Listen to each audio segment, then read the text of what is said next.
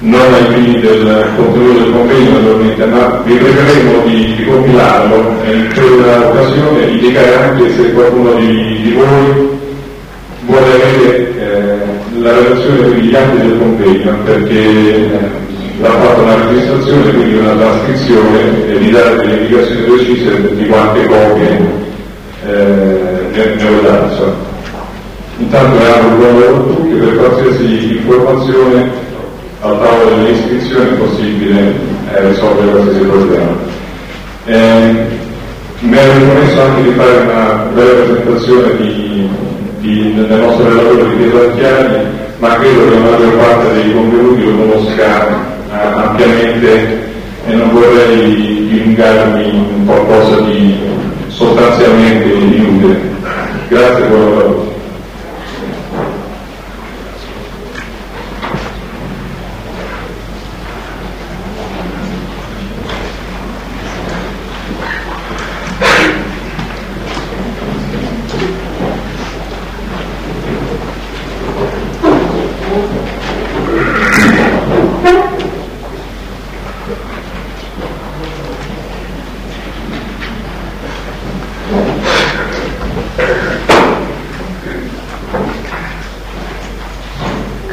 convenuti.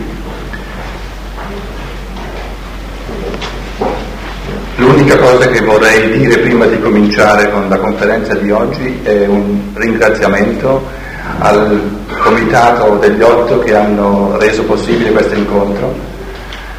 Io me ne stavo in Germania cullato sugli allori e qui non sarebbe potuto succedere nulla se queste persone non avessero lavorato per dei mesi a rendere possibile questo incontro.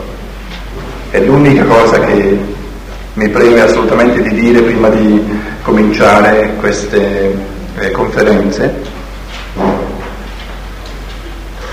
Il tema di oggi eh, era l'ultima conferenza delle eh, proposte ed è venuta eh, come prima. Siccome si tratta di qualcosa di un po' difficile, ricostruire eh, perlomeno in chiave informativa di scienza dello spirito l'inizio delle ripetute vite terrene e poi il modo in cui in questa forma volgeranno a conclusione, ho pensato oggi di far precedere a questa parte un po' più difficile una parte più facile, forse la più facile di questi giorni, in un modo che sia il più accessibile a tutti, e cioè una riflessione di carattere generale su una svolta di consapevolezza, di grado di coscienza dell'umanità, che ci consente di capire come mai la domanda, il quesito della reincarnazione in questo tempo, in questi decenni, in questi ultimi anni e poi nel futuro sempre di più, Come mai questa domanda diventa così attuale? Come mai viene posta? Come mai se ne parla? Come mai viene dibattuta? E perché, per esempio, in Italia, in Europa, cento anni fa, duecento anni fa, questa domanda quasi non esisteva, o potremmo dire culturalmente era di fatti inesistente. Quindi eh, cercherò di svolgere la conferenza di oggi in queste due fasi la prima fase una riflessione, spero a tutti accessibile e semplice, su, su questo fatto nuovo nell'umanità che si pone il quesito sulla reincarnazione e la seconda parte che sarà più difficile, vi avverto già in partenza, ma le altre conferenze poi non avranno più questa difficoltà perché nella seconda parte cercherò di eh, individuare, per, perlomeno per sommi capi, i mm, fattori evolutivi che hanno consentito un inizio di ciò che noi chiamiamo le incarnazioni terrene e dei fattori evolutivi che consentiranno una specie di conclusione. E quindi vengo subito alla prima parte, dove cerchiamo di rispondere alla domanda o di articolare alcuni pensieri sul fatto nuovo, questa soglia di consapevolezza nell'umanità per cui questa domanda diventa sempre più impellente.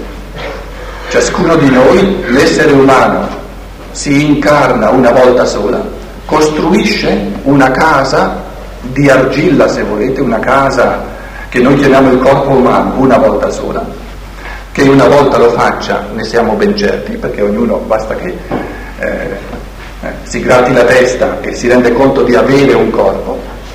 E quindi ciascuno di noi eh, si esperisce in questo momento nello stato incarnato. E la domanda è ci sono modi di articolare il pensiero per chiedersi se ciò che noi palesemente tutti abbiamo fatto questa volta se è in una logica evolutiva che l'essere umano lo compia diverse volte se è invece nella logica evolutiva che lo compia una volta sola, ci sarebbe una terza alternativa, una terza possibilità. Vedremo in questi giorni che questa terza possibilità eh, va esclusa ugualmente come la prima, ma qui non voglio appunto procedere già all'inizio dogmaticamente. La, l'altra possibilità sarebbe una ripetizione all'infinito delle vite terrene la, la menziono proprio perché eh, io stesso sono stato un paio d'anni in Oriente e insegno al buddismo, all'induismo, questa concezione, se volete, questo modo di concepire la reincarnazione è abbastanza diffuso. Il pensiero che non c'è termine a questa ruota delle vite terrene vedremo che il, l'assunto di fondo di questi giorni sarà che benché da un lato l'essere umano si incarna più di una volta, il numero delle vite terrene è definito. Questo solo come anticipo, come orientamento generale. Veniamo alla domanda come mai diventa così importante culturalmente, socialmente, da un punto di vista di presa di coscienza, il quesito della reincarnazione. E qui richiamerei a due grandi fenomeni del modo di essere dell'uomo d'oggi, dell'uomo moderno. Un fenomeno riguarda la compagine interiore, il modo di porsi di fronte al proprio passato e l'altro atteggiamento interiore di fronte al proprio avvenire, di fronte al proprio futuro. Ho cercato di raggruppare, cercherò di raggruppare i pensieri in questo schema, se volete, temporale del nostro passato, il modo in cui l'uomo d'oggi guarda al suo passato, al suo divenuto, a ciò che lui è, in quanto si è costituito dentro ai fattori del divenire così come gli sono stati messi a disposizione e al modo in cui l'essere umano di oggi normalmente progetta il suo futuro. Quando guardiamo queste due dimensioni dell'esistenza, ci viene fatto di dire che eh, l'uomo d'oggi vive in un modo del tutto nuovo, in un modo molto più forte, una incapacità di accettare ciò che lui è, di accettare ciò che avviene attorno a lui. Se volete una, una crescente incapacità o non disponibilità ad accettare il proprio destino. Si nota nell'umanità una certa insofferenza, un rifiuto, una ribellione di fronte a tanti fattori che d'altro canto sono così come sono. Se partiamo da ciò che ci riguarda più da vicino, da ciò che ci è più intimo nel nostro essere, in secoli passati era più facile, veniva più spontaneo accettare la corporeità che uno ha, la salute o la poca salute che uno ha. C'era una certa capacità di sottomettersi, se volete. La capacità di sottomissione sparisce nell'umanità in un modo molto veloce.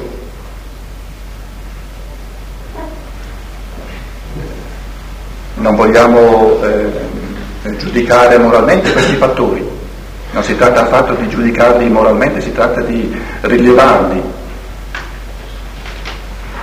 Dove eh, nel passato si, passa, si, parlava di provvidenza o si parlava di eh, giudizio imperscrutabile di Dio o di destino o di volontà di Dio, tutti questi fattori che servivano a rappacificare, a riconciliare l'animo con ciò che è, con ciò che io sono divenuto, tutti questi fattori perdono eh, negli ultimi tempi molto fortemente la loro presa sugli animi umani.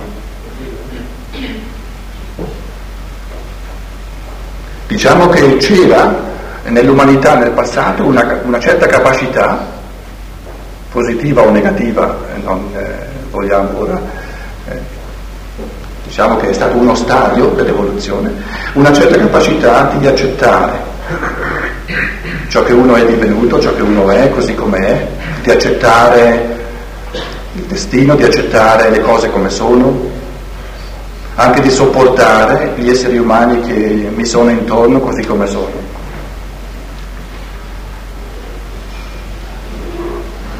Negli ultimi tempi e tutto fa pensare che questo atteggiamento diventerà sempre più forte, lo ripeto, c'è una crescente insofferenza, una crescente ribellione un crescente rifiuto di fronte a tanti fattori che uno non vuole che siano così come sono. Se uno è nato povero e vive diciamo con eh, strumenti, con mezzi economici molto più modesti di un altro, si arrabbia e dice ma perché? Quello lì deve avere tutto e io devo avere nulla.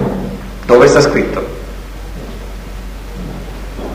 E quindi dobbiamo chiederci fino a che punto questa rabbia risolva il problema e fino a che punto questa rabbia sia l'atteggiamento giusto, umano, rispetto al fatto che oggettivo se così è che l'altro eh, è straricco e io sono strapovero. Vedremo che in queste cose eh, si tratta eh, molto spesso di acquisire una certa pacatezza interiore, una certa equanimità, perché è proprio la, l'emotività che ci impedisce di vedere le cose oggettivamente. Per quanto riguarda l'avvenire, per quanto riguarda ciò che è ancora aperto, notiamo nell'umanità un altro atteggiamento di fondo che è ancora più preoccupante, se volete, ancora più tragico, l'incapacità dell'essere umano di pensare che le conseguenze delle proprie azioni ritornano su di lui. C'è una certa irresponsabilità, una certa temerarietà, se vogliamo, una leggerezza, una ventatezza nel modo di comportarsi, come se l'evoluzione propria continuasse impunita di fronte a certi gesti.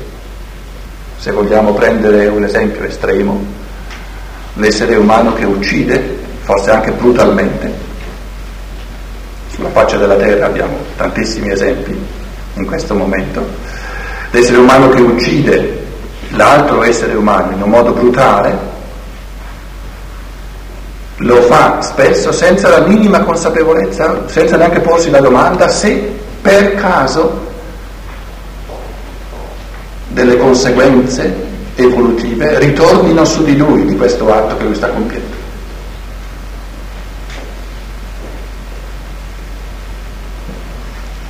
Prima c'erano delle remore morali, c'erano dei comandamenti, c'era forse anche una certa tradizione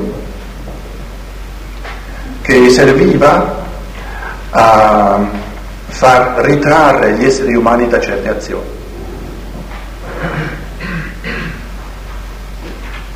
Era una cosa istintiva, era una cosa, un, un fatto d'animo se volete, una incapacità dell'animo di uccidere l'altro. L'animo era diverso. L'animo umano negli ultimi tempi è diventato più brutale, è molto più capace di compiere certe cose che prima, 10, 20, 30, 40 anni fa, non riusciva a compiere. E mi pare che questo fatto, questo cambiamento della, della, della compagine animica dell'uomo sia di enorme importanza perché cambia sostanzialmente il modo dell'interazione tra gli esseri umani perché si vive eh, in tutt'altro modo nel sociale, dove c'è eh, una ritrosia, una certa, diciamo, eh, verecondia, una incapacità di essere brutali, di essere disumani nei confronti dell'altro, e il sociale diventa tutt'altro quando invece questa ritrosia, questa, questa verecondia non c'è più e ognuno è disposto a tutto. È l'unica cosa, se volete, che che varrebbe a trattenere da certe azioni sarebbe la legge, non più quella divina, non più quella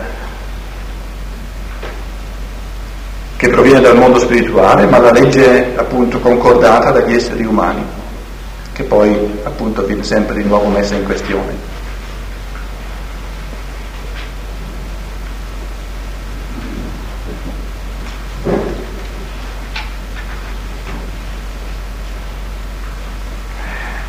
C'è una non conoscenza nell'umanità delle possibili conseguenze delle proprie azioni. Le conseguenze immediate, siccome vengono vissute, quelle vengono prese in considerazione. Ma c'è una non consapevolezza, perlomeno una, un, un essere ignari di eventuali, non vogliamo presupporlo, ma diciamo che non c'è una conoscenza di leggi molto più a lunga scadenza, per cui si sia in grado di dire che questa costellazione di forze morali che porta quest'uomo in Jugoslavia a uccidere quest'altro uomo, forse nell'arco di qualche secolo,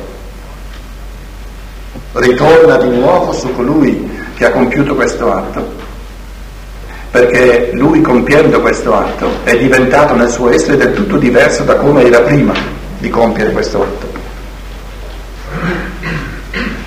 Potremmo riassumere questa eh, situazione di coscienza dell'umanità con due parole grosse che sono sempre state usate nell'umanità, con eh, la parola dell'egoismo e con la parola del materialismo.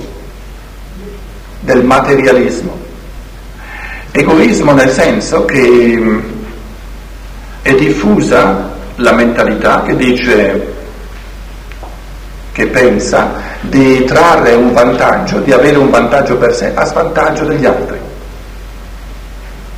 L'essenza dell'egoismo è la convinzione di poter avere un vantaggio per sé a svantaggio altrui. E la domanda di conoscitiva che si pone nei confronti dell'egoismo è di sapere se è, se è veramente così o se è un'illusione. Perché se è possibile che io abbia un certo vantaggio tra tramite lo svantaggio altrui, perché no? Chi me lo proibisce?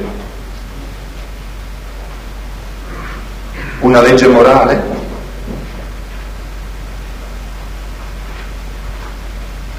Stabilita da chi?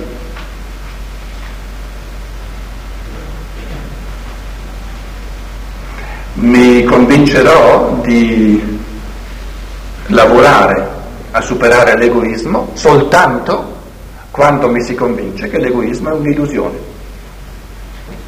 Che quando io penso di avere un vantaggio, di trarre un vantaggio per me stesso, grazie allo svantaggio altrui, che l'illusione consiste nel fatto che io stesso sarò il primo ad averne uno svantaggio. Quindi bisogna mostrare, non dico dimostrare, ma bisogna mostrare, bisogna che in qualche modo si mostri in che modo io sono colui che ne ha uno svantaggio. E sorge subito la domanda, nell'arco di una vita.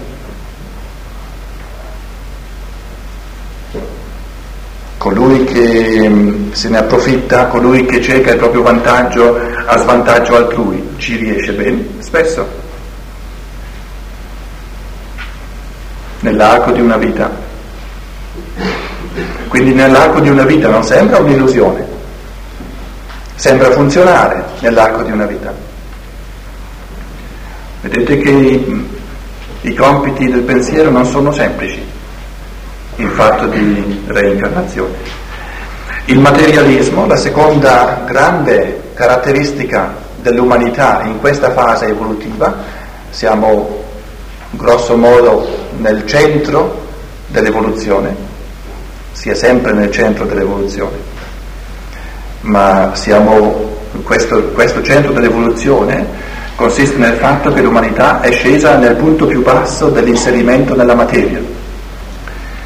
E questo mistero che gli esseri umani non sono mai stati così profondamente affini al mondo della materia, non si sono mai così eh, del tutto identificati col mondo della materia, noi lo chiamiamo materialismo.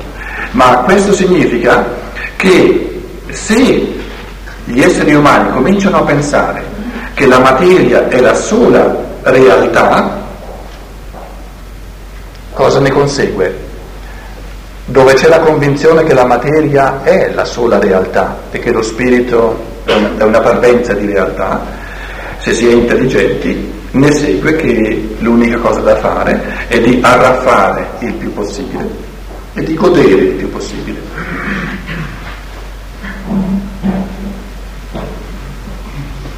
E con queste parole abbiamo detto di nuovo, eh, abbiamo caratterizzato fenomeni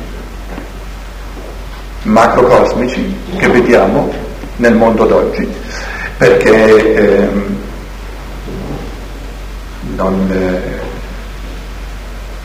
senza condannare o senza moralizzare, è un dato di fatto che la mentalità dell'arraffare il più possibile, del godere il più possibile, è molto diffusa. E abbiamo detto che porsi di fronte a questa mentalità col dito morale che dice no, non devi far così, non serve a nulla. Anzi, vedremo che è bene, è un bene che non serva più a nulla. perché i comandamenti dal di fuori sono legittimi nello stadio, diciamo, infantile dell'umanità, questa conduzione dal di fuori, quando l'essere umano diventa autonomo, vuol convincersi che è per il suo bene, è per, la, per l'integrità del suo essere di agire in un certo modo. Quindi l'unica, l'unica ragione morale per fare qualcosa o per lasciare qualcosa è l'essere umano. L'unico presupposto pulito, se volete, non moraleggiante, è di presupporre che ciascuno di noi porta in sé l'aspirazione alla pienezza del proprio essere. Perché se, se ci fosse un essere umano che desidera essere di meno, anziché essere di più, allora lì siamo alla fine dei processi di razionalità. Lì io non saprei più cosa dire. Finché riusciamo a fare questo presupposto che ogni essere umano desidera conseguire sempre maggiormente la pienezza del proprio essere umano, allora ci resta unicamente di chiederci sempre, in un modo sempre più profondo, sempre più, va, più vasto, in che cosa consiste la pienezza dell'essere umano. E poi viene lasciato a ognuno di darsi da fare per conseguirlo. Il bene, ogni bene morale è ciò che rende l'uomo più umano e perciò è bene, perché l'essere umano è il sommo, la somma di tutto il bene morale. La somma del bene morale è l'essere umano. Non esiste bene morale al di fuori dell'essere umano, perché l'essere umano per noi non può venire oltrepassato, non, non ci può essere di più che l'essere umano nel mondo umano. E quindi il male morale è tutto ciò che rende l'essere umano meno umano, cioè tutto ciò che ci fa diminuire nel nostro essere. E questo cammino di conoscenza, questo cammino di interpretazione dell'essere umano, in modo da sapere che cosa rende, che cosa porta l'essere umano a una maggiore pienezza e che cosa diminuisce l'essere umano, non è un cammino di conoscenza facile, ma è l'unico che ci consente senza moraleggiare, di dire ciò che ciascuno di fatti vuole e ciò che ciascuno non vuole.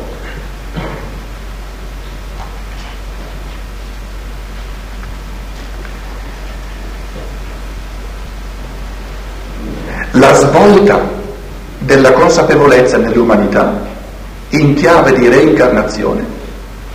Consiste in questo, che se è vero che l'essere umano si incarna più di una volta,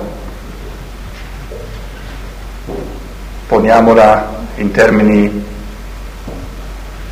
ipotetici da prima, in modo che ciascuno possa esercitarsi col suo pensiero, perché eh, vedete il mio intento non è tanto quello di eh, vendervi delle convinzioni eh, che non servirebbe a nulla, il mio intento è quello di, attraverso il mio processo di pensiero, di provocare, di suscitare in ciascuno i propri pensieri.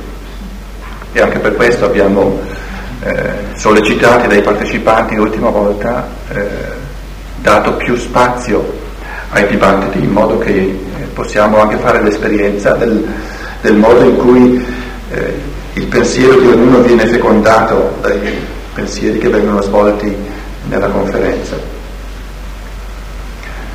In chiave di reincarnazione, con questa ipotesi fondamentale che io non vengo, che io non sono sulla terra per la prima volta, ma che questa mia vita, questo mio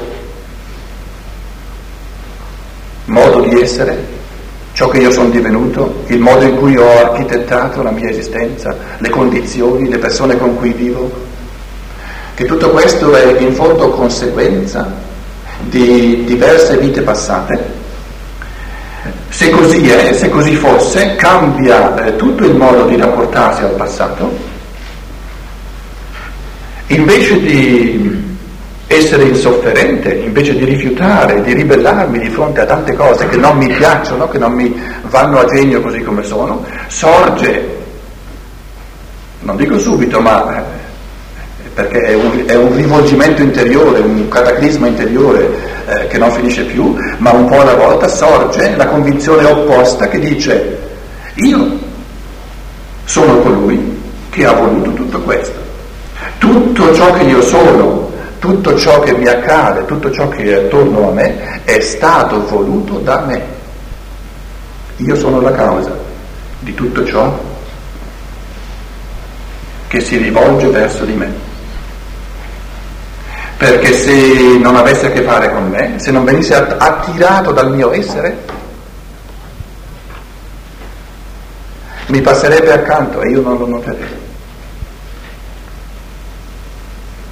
Riguardo al futuro, sorge l'altra enorme, perché adesso io butto lì eh, in un modo, eh, diciamo, eh, assiomatico assoluto, questo come risultato di un enorme eh, cammino interiore, ma immaginate come si vive sapendo che tutto ritorna su di me, ciò che io compio. Questa è la prospettiva del futuro.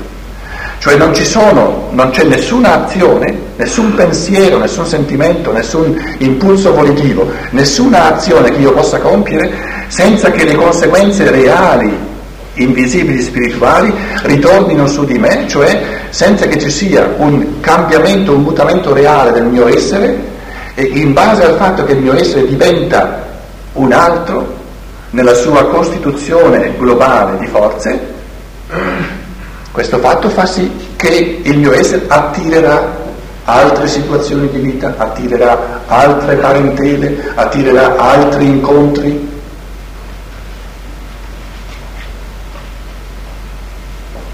Se io uccido un uomo oggi,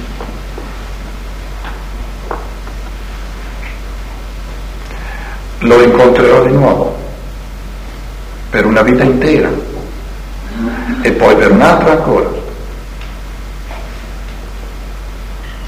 Finché riuscirò a imparare che io non posso vivere uccidendo un altro essere umano. Che quando io uccido un altro esteriormente, ciò che di fatti avviene è che io uccido me stesso e perciò mi si deve dare la possibilità di ritornare a vita.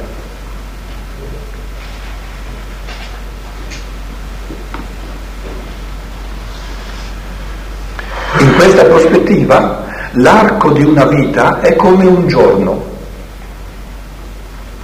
Diventare consapevoli della reincarnazione significa ampliare eh, diciamo, la consapevolezza e considerare la totalità di una vita terrena così come noi siamo abituati a considerare un giorno, perché tra giorno e giorno c'è sempre una interruzione di coscienza. Noi spariamo, dormiamo e non ci siamo per quanto riguarda tutti i fenomeni di coscienza. Alla mattina quando ci svegliamo riafferriamo la corporeità non la costruiamo, non la ricostruiamo ex novo, ma la riafferriamo. E come si svolge la giornata di oggi rispetto a quella di ieri? C'è stata l'interruzione, ma lo sappiamo, c'è una continuità assoluta, perché le capacità che io avevo ieri le ritrovo oggi, la situazione di vita nella quale ero ieri la ritrovo oggi i problemi di ieri li ritrovo oggi, però c'è stata un'interruzione. Le cause, cioè ciò che ho, che ho, che ho combinato ieri in quanto causa, oggi ne trovo gli effetti.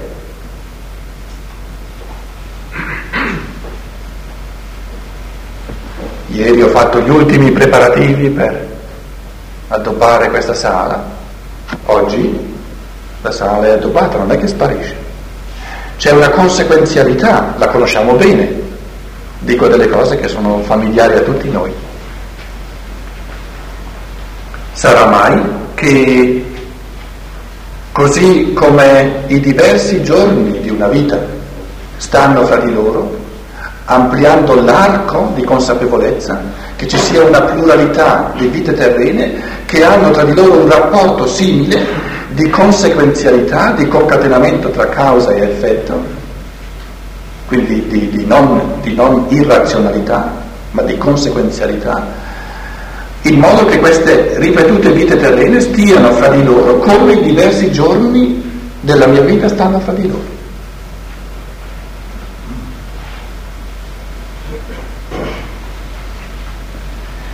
Se così fosse, siamo in grado di dare un'altra risposta al, al, sospiro di rassegnazione che spesso avviene, dove l'essere umano dice ah non c'è giustizia a questo mondo.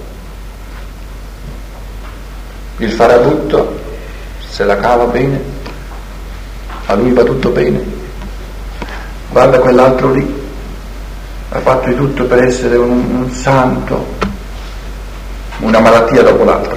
Dov'è la giustizia?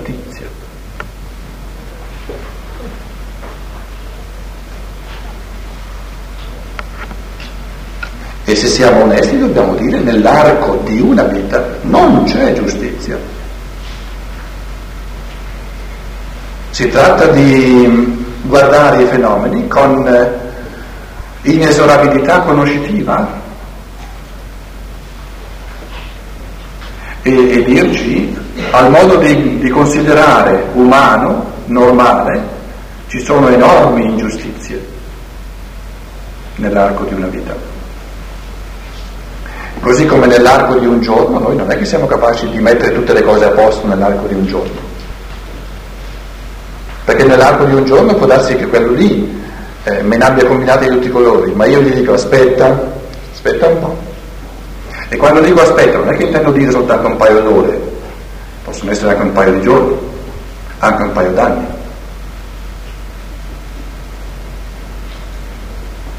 Non si aggiusta tutto in un giorno.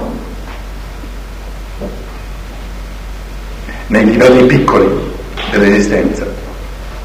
L'altro pensiero dice, non si aggiusta tutto in una vita, se prendiamo le cose in un complesso più ampio. E quando questo pensiero sorge, eh, forse faccio qui una piccola breve parentesi, eh, non si tratterà mai in questi giorni di voler dimostrare la reincarnazione, perché la reincarnazione non si può dimostrare. Se la reincarnazione è un dato di fatto, è chiaro che non si può dimostrare. Gli, gli alberi, l'esistenza degli alberi è un dato di fatto ma nessuno ha mai dimostrato che gli alberi esistono e non si può dimostrare che gli alberi esistono. È importante che sappiate, che sappiamo tutti, che non si tratta di mettere in moto dei processi di pensiero che si illudono di voler dimostrare la reincarnazione, non si tratta di questo. Così come noi non possiamo dimostrare razionalmente la conseguenzialità fra i vari giorni eh, della vita, fra di loro non si può dimostrare. O la persona è in grado di fare questa esperienza e allora lo sa e la si può articolare, la si può mostrare se volete, ma non dimostrare. Quindi in questi giorni non si tratta di fare dei, dei ragionamenti eh, puramente di, di, pensiero astratti con l'intento di dimostrare qualcosa, non sarà mai il mio intento di dimostrare qualcosa.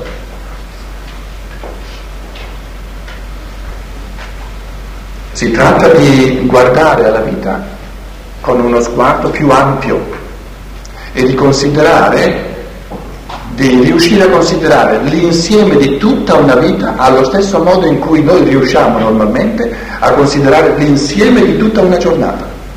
E così come noi paragoniamo l'insieme di tutta una giornata con altre giornate precedenti e, e successive, e questo lo facciamo, è un gradino di consapevolezza che tutti esercitiamo, la domanda è cosa salta fuori se cominciamo a considerare la totalità di una vita come un giorno e a chiederci in che modo si, si rapporta questa grossa giornata con quella precedente, con quella successiva. Questo ampliamento di, di cause e di effetti la psicologia, per esempio, già da molto tempo, eh, in, in, archi più brevi, molto più brevi, perché rimane immanente a una vita, ma da quanto tempo ormai eh, la psicologia cerca le cause eh, per fenomeni che nella vita avvengono a 50 anni, li cerca indietro di 50 anni, o di 45 se volete. Quindi questo pensiero non è nuovo, eh, nell'umanità che, che eh, è, è in fondo assurdo cercare le cause in ciò che avviene appena prima nel tempo. Perché eh, cercare la causa in ciò che avviene prima, appena, appena prima nel tempo significa fermarsi a livello meccanico, a livello meccanico della materia meccanica la causa è sempre quella che precede immediatamente. Se io ho due bocce, ne lancio una e l'altra è ferma, la, diciamo, l'atto causante è quello di, dell'urto. Quindi causa e effetto devono, essere, eh, devono combaciare in un certo senso. Dove si tratta del, del modo umano di causare, io posso porre la causa oggi per qualcosa che voglio conseguire fra 15 anni. Non c'è questa immediatezza di urto. E quindi la psicologia dice, per capire questo fenomeno, questo comportamento di questo essere umano a 50 anni, lo posso capire unicamente se io ne, ne, ne analizzo la causa che è avvenuta, che è stata posta quando questo essere umano aveva 4 anni, o 3 anni, o 2 anni. Questo è come piccolo, piccolo esempio di ampliamento di ricerca del rapporto tra causa e effetto già avvenuto negli ultimi tempi eh, nell'umanità. Anzi, io considero proprio questo, questo cammino della psicologia come una preparazione per questo ulteriore, ma in questo caso molto più grosso ampliamento del modo di considerare l'interconnessione tra causa e effetto. Se cominciamo a dire che l'arco di una vita, che una vita sola non spiega nulla o spiega soltanto le piccole cose, quelle che dipendono da un giorno all'altro, le decisioni di ieri per il giorno d'oggi eh, mi spiegano ciò che avviene oggi nel piccolo, ma non mi spiegano ciò che io oggi sono in tutto l'insieme del mio essere. Quando questo pensiero sorge, sarà mai che io ho posto le cause di ciò che io sono nella totalità di questa vita, salute, corporeità, nazionalità, eh, parentela, eccetera, capacità, non capacità, sarà mai che questa grande giornata di questa vita sia la conseguenza di una causa, di un insieme di cause che io ho posto, io stesso ho architettato, secoli fa, in un'altra grande giornata passata sulla terra, che noi chiamiamo vita. Se questo pensiero si affaccia, allora cominciamo a, a fare delle riflessioni che riguardano la porta della nascita e che riguardano la porta della morte. Questi sono i due punti in cui noi cominciamo a travalicare questa angusta prospettiva che rimane dentro a, a ciò che è causa e effetto tra la nascita e la morte. E allora si pone subito la domanda, perché sono nato negro? Perché sono nato bianco? Perché sono nato ricco? Perché sono nato povero? Perché sono nato da due genitori alcolizzati? Perché sono nato italiano? Perché? Questa domanda del perché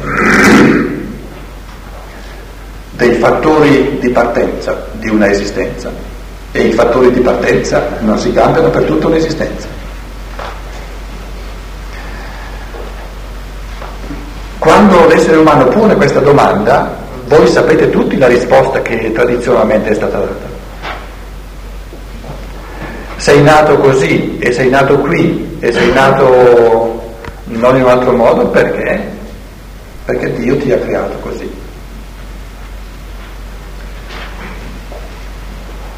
Io ho passato cinque anni in Sudafrica dove mi sono reso veramente conto che questa risposta non, non risponde nulla. Perché quando si dà come risposta, per esempio quando una persona negra, quindi eh, diciamo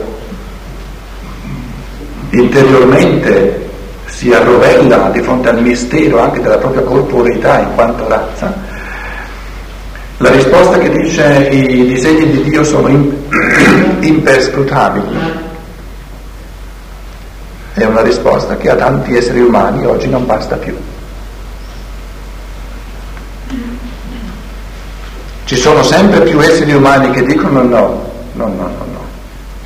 Dio stesso deve avere delle ragioni ben precise per dare a una persona questo tipo di corporalità, a un altro un altro deve avere delle ragioni ben precise per far nascere una persona in condizioni buone per la sua successiva evoluzione, un'altra in condizioni sfavorevoli. Per far nascere una persona con capacità, con talenti già insiti dentro la persona, un'altra invece molto più povera. Pensate alle capacità di pensiero, di intelligenza allo stadio evolutivo dell'intelligenza che è molto diverso da persona a persona.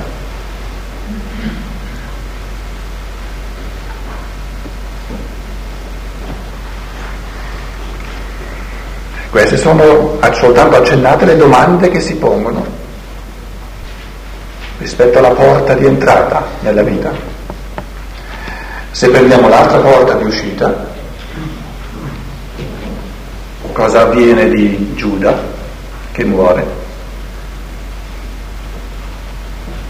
va all'inferno, ha possibilità di evolversi ulteriormente. Se si evolve ulteriormente, come avviene questa evoluzione concretamente? Se è possibile una, una successiva evoluzione di Giuda in un modo realmente umano, in un modo realmente libero, allora è possibile fare una evoluzione realmente umana nella libertà, anche senza essere incarnati. Ma allora perché ci siamo incarnati? Per, perché mai l'essere umano si è inserito nella materia? Se, se Giuda può compiere una successiva evoluzione umana, in tutto e per tutto simile alla nostra, senza corporeità, senza riferimento, senza esperire direttamente i fattori che l'essere umano esperisce nel suo, nel suo stato incarnato.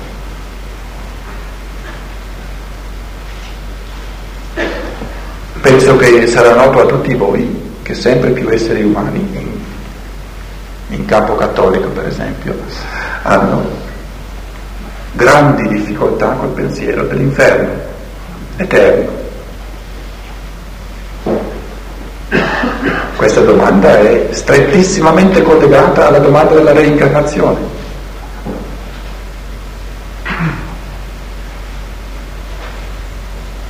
Perché è in fondo la domanda, questo essere umano che muore cattivo non avrà proprio più, più possibilità di, di redimersi o di, o di svilupparsi ulteriormente. E qui sorge un altro pensiero importante, che ciascuno di noi a questo stadio evolutivo muore del tutto all'inizio della sua evoluzione. Ciascuno di noi muore oggi del tutto incompiuto.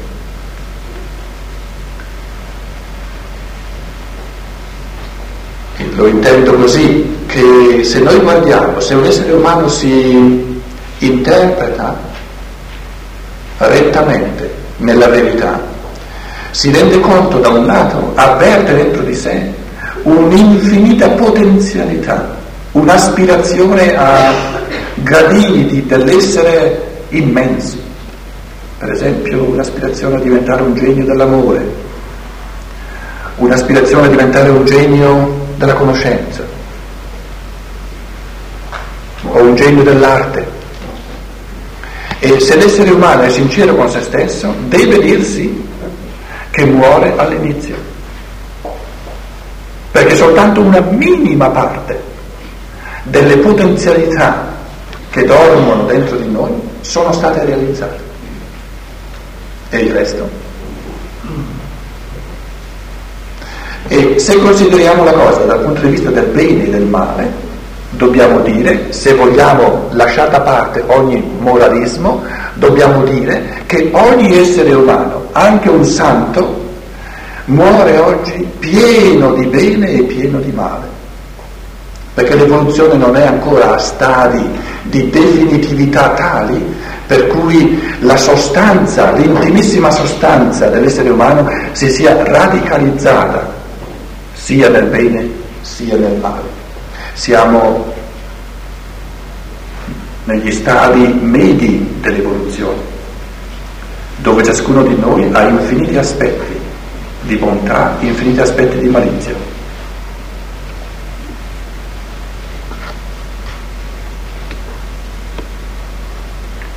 Il pensiero che si vive una volta sola.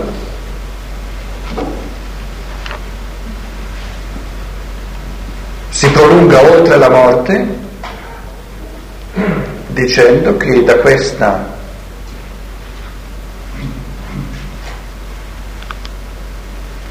totale incompiutezza si viene catapultati in un modo del tutto misterioso, del tutto irrazionale, in una definitività di bene o di male. E proprio la, la misteriosità di questo, di questa di questo venire catapultati nella definitività, che in questo campo i pensieri diventano molto confusi. Io questo vorrei sottolineare in modo particolare, perché vedremo che avrà a che fare con il mistero del Cristo in un modo molto diretto. Dove si è pensato finora che l'essere umano vive una volta sola, i pensieri che riguardano il trapasso da questa incompiutezza, da questa inizialità, a una definitività paradisiaca o infernale, i pensieri che vorrebbero capire come questa enorme trasformazione avviene sono stati nell'umanità sempre enormemente confusi. Questo è un dato di fatto. O se volete, quando io avrò finito di di parlare, eh, mi manderete eh, in brodo di giuggiole al settimo cielo se qualcuno viene qui e ci spiega in modo chiaro in che modo, in che modo concretamente, non facendo delle grandi affermazioni astratte, in che modo un essere umano che muore totalmente all'inizio della sua evoluzione, totalmente incompiuto, viene portato alla compiutezza positiva o negativa del suo essere.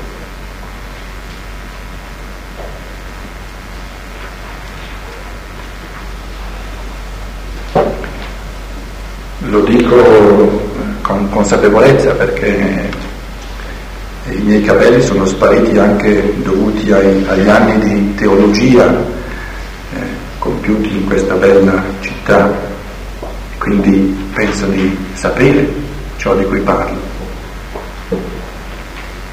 E forse la tavola rotonda ci farà eh, considerare alcune di queste cose.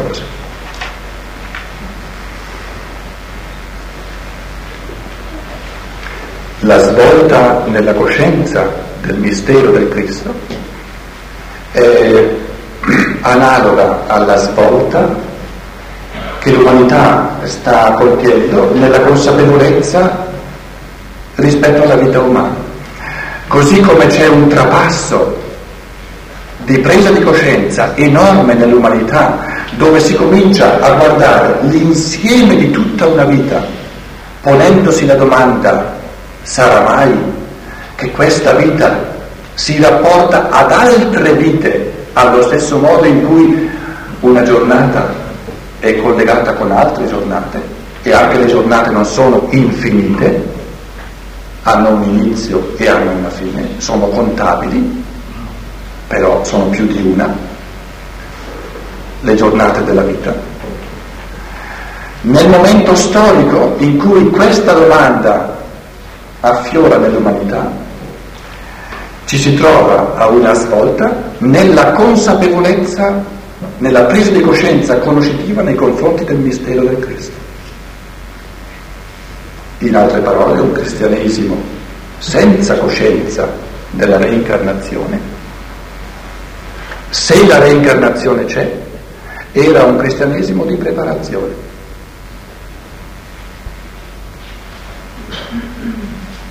Perché un cristianesimo con la consapevolezza della reincarnazione diventa tutt'altro. Un cristianesimo con la consapevolezza della reincarnazione, riassumo adesso eh, eh, brevemente perché mi sto rendendo conto che quasi non c'è tempo per la seconda eh, metà della conferenza, quella più difficile forse ne sarete grati, un cristianesimo in chiave di reincarnazione, in chiave di ripetute vite terrene, comincia con l'affermazione fondamentale che la terra è il corpo del Cristo, che eh, l'essere divino, l'entità divina del Cristo, ha preso la decisione incarnatoria di diventare uomo, quindi di entrare dentro al mondo umano, per fare della corporeità terrestre il proprio corpo. La scienza dello spirito di Steiner prende sul serio, non soltanto in senso simbolico, ma assolutamente in senso reale, la, l'affermazione del Cristo rivolto alla terra, agli elementi rappresentativi del pane e del vino, dove dice questo è il mio corpo. Questa affermazione è un'affermazione scientifica, un'affermazione di fisica, di chimica, di biologia, che ha lo stesso valore, lo stessissimo valore dell'altra affermazione che fa ciascuno di noi quando, quando si riferisce a questo pezzo di materia che inabita e dice questo è il mio corpo. Cosa intende dire ciascuno di noi quando, riferito alla propria corporalità, dice questo è il mio corpo? Se uno viene a, eh, con, un, con, uno spillo a volermi eh, pungere, io dico, momento, sono io qui. Cosa intendo dire? Intendo, intendo dire una metafora? Intendo dire in un modo realissimo che queste mani, questa, questa laringe, eccetera, si muove così come si muove perché io, in quanto essere spirituale, inabito questa materia, la compenetro col mio essere. In altre parole voglio dire, non è un cadavere qui, è il mio corpo. Gli esseri umani hanno, hanno trattato finora la terra come un cadavere, come se non fosse il corpo di un essere spirituale non hanno ancora, perché mancava finora nell'umanità questo, questo stadio di consapevolezza, non hanno ancora sentito la voce del Cristo che ogni volta che noi facciamo qualcosa alla terra ci dice sta attento, questo è il mio corpo. Così come ciascuno di noi, quando l'altro viene a voler fare qualcosa eh, sulla mia materia, gli dice, momento, qua ci sono io.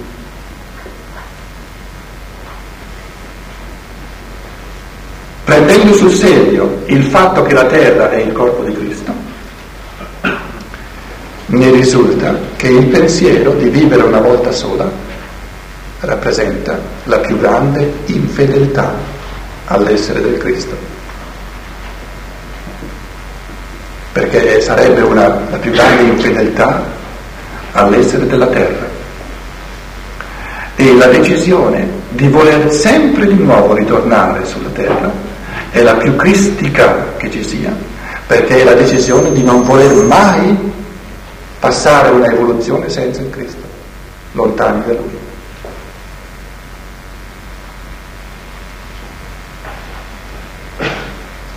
Quindi si capovolge in un certo senso la prospettiva eh, della, della coscienza cristiana che c'era finora nell'umanità e la coscienza cristiana che c'è stata finora andava bene così, si tratta di stadi evolutivi, non significa che deve restare eh, eterna, così come eh, lo stadio di consapevolezza di, di, un bambino va bene così per la sua età, ma è, ma è destinato a mutarsi. Quindi l'affermazione fondamentale di Steiner rispetto al cristianesimo del passato e che corrisponde, corrispondeva a un certo gradino evolutivo della coscienza umana e che quando la coscienza umana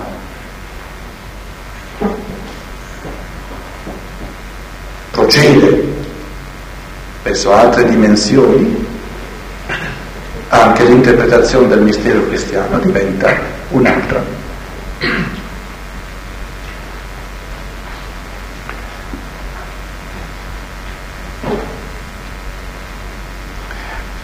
Potremmo dire che il Cristo è infinitamente più evoluto di noi perché non ha più bisogno di escarnarsi. La forza del suo amore è così assoluta che è in grado di trasformare la corporeità del cosmo, della terra, senza subirne danni. L'essere umano, proprio perché è più piccolo, proprio perché è all'inizio, subisce tali e tanti danni nella sua interazione con la materia che ha bisogno ancora di tirarsi fuori ogni volta per riparare i danni ricevuti. Ma se, suo, se la sua forza amante fosse ai livelli del Cristo, non avrebbe bisogno di lasciare la natura, la terra, perché in fondo la terra, tutti gli esseri naturali, le piante, gli animali, la loro aspirazione è